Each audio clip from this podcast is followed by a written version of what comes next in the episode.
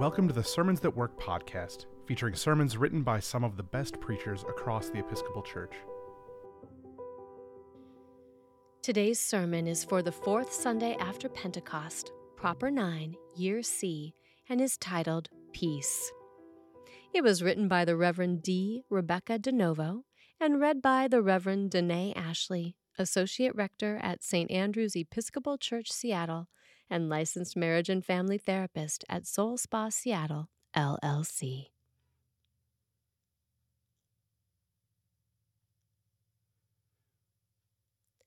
In the movie Miss Congeniality, there is a scene during the beauty pageant in which contestants are asked what society needs most, and each contestant responds, predictably, World peace. And then Sandra Bullock's character is asked the same question, but she responds, That would be harsher punishment for parole violators. She smiles, and the crowd looks back blankly at her. There is a long and awkward silence. Then she blinks and says enthusiastically, And world peace. And the crowd goes wild with cheering and applause. Wishing for world peace is so predictable and overused that it has become cliche, even the punchline of a joke. And yet, just about every human being on the planet genuinely does desire world peace. In fact, people deeply want peace in their hearts and lives, as well as in their nation and ultimately the world the hope for peace expresses a universal desire that lies in the heart of humans, even if we sometimes disagree on exactly how to achieve it. Mother Teresa spoke a lot about the concept of peace, but she always spoke about peace in a very practical and tangible way. She was interested in the things we can do here and now the small things that really make a difference in order to achieve peace. Peace was not an abstract idea for her. She once wrote, Peace begins with a smile, and later wrote, All works of love are works of peace. Yet it's easy to feel as if peace is totally beyond us, as if it is merely an abstract ideal or pie in the sky and nothing more than a cliche. We may even be tempted to despair of peace in light of the violence we continue to witness in our own nation, as well as in places like Ukraine. But Jesus and the Gospels encourage us to never stop striving for peace. As we read about the 72 missionaries that Jesus sent out in pairs, we learn that Jesus' followers already have the peace of Christ in their hearts.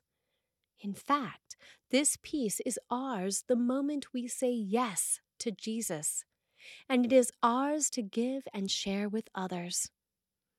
Notice that Jesus says, whenever you enter a house, extend your peace to all those who live there, saying, Peace to this house.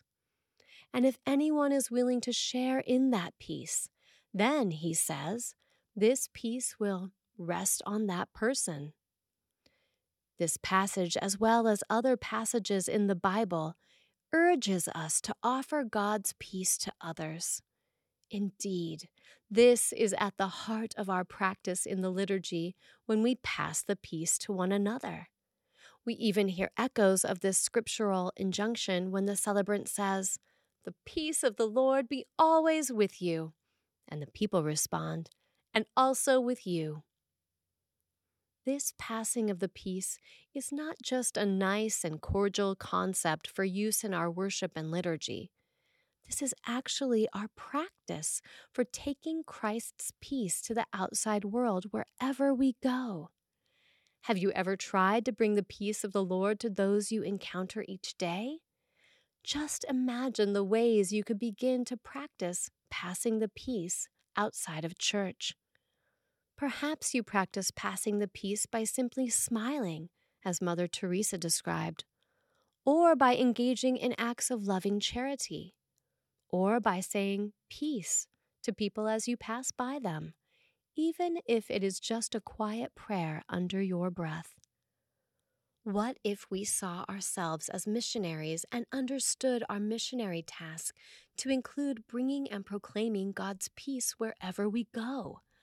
How might that change our perspectives and our lives, as well as the lives of those around us? And notice that, according to Jesus, not everyone will be ready to receive this peace or even want it. Jesus says, And if a person of peace is there, your peace will rest on that person. But if not, it will return to you. Maybe you have experienced this. You smiled at someone and they simply scowled back. Or you tried to offer a peaceful solution to an argument, but your solution was rejected. On a global scale, the rejection of peace is actually quite alarming. But according to Jesus, regardless of whether this peace is accepted or not, we are still called to extend this blessing of peace to those we encounter, knowing it will return to us if rejected. This is related to what it means when Jesus says, The kingdom of God has come near to you. Peace is evidence of the kingdom of God in our midst, and the kingdom of God is indeed present here and now. But here's the problem the peace that God has placed in our hearts can get buried and hidden underneath fear, impatience, shame, resentment, bitterness, or even hatred. In fact, it is not a coincidence that one of the results of the missionaries' experience in this passage is discovering that they had the power and authority of exorcism, the ability to exorcise evil. Jesus says, I watched Satan fall from heaven like a flash of lightning. Indeed, I have given you authority to tread on snakes and scorpions, and over all the power of the enemy in Jewish tradition, snakes and scorpions were symbols of the sources of evil, not literal reptiles or arachnids. This passage is not a call to engage in snake handling, as some have interpreted it, but a call to engage in exorcising evil whenever and wherever we, as followers of Christ, encounter it. As Christians who have accepted the peace of Christ into our hearts, we all have been given the power and authority to exorcise the evil in our world. The responsibility to exorcise sin and evil from our own hearts and lives is first and foremost, however. Wherever fear or hostility reign and threaten to control us, we are called to declare the peace of the Lord and to announce the presence of the kingdom of God, which is one powerful way to dispel evil we should never forget that God has come near and is with us. From there, we can confront evil with the power of Christ's peace that leads to acts of justice and righteousness. And sharing Christ's peace really can begin with something as simple and small as a smile. We can choose the smile over the scowl, even when others don't deserve it. It was once confessed by Arthur Braymer, the serial killer, who had made the decision to commit mass murder followed by suicide one day, that his mind was suddenly changed because when he went to eat his last meal at a diner, the waitress was friendly and smiled at him.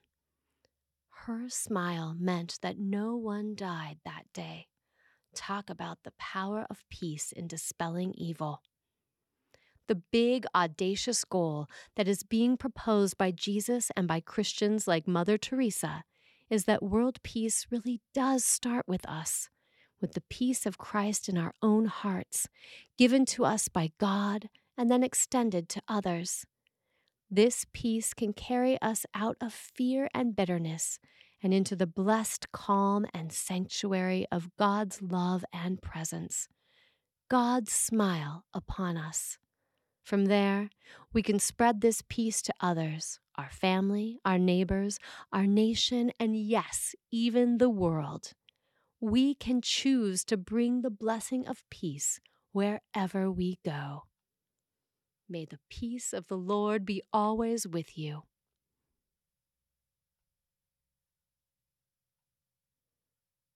The Reverend D. Rebecca DeNovo serves as the minister for congregational life at St. James by the Sea Episcopal Church in La Jolla, California, and is the missioner for justice and peace for the Episcopal Diocese of San Diego. She has served parishes in Oregon, Missouri, and Ohio, and as a chaplain at the University of Michigan. She discovered her call to ministry while serving as a missionary in Chiang Mai, Thailand, as a young adult. Sermons That Work is an offering of the Episcopal Church's Office of Communication. For more free resources, including sermons, Bible studies, bulletin inserts, and more, visit episcopalchurch.org/sermons. We would love it if you'd rate, review, and subscribe to our podcast on your favorite podcasting platform. And while you're at it, share it with a friend.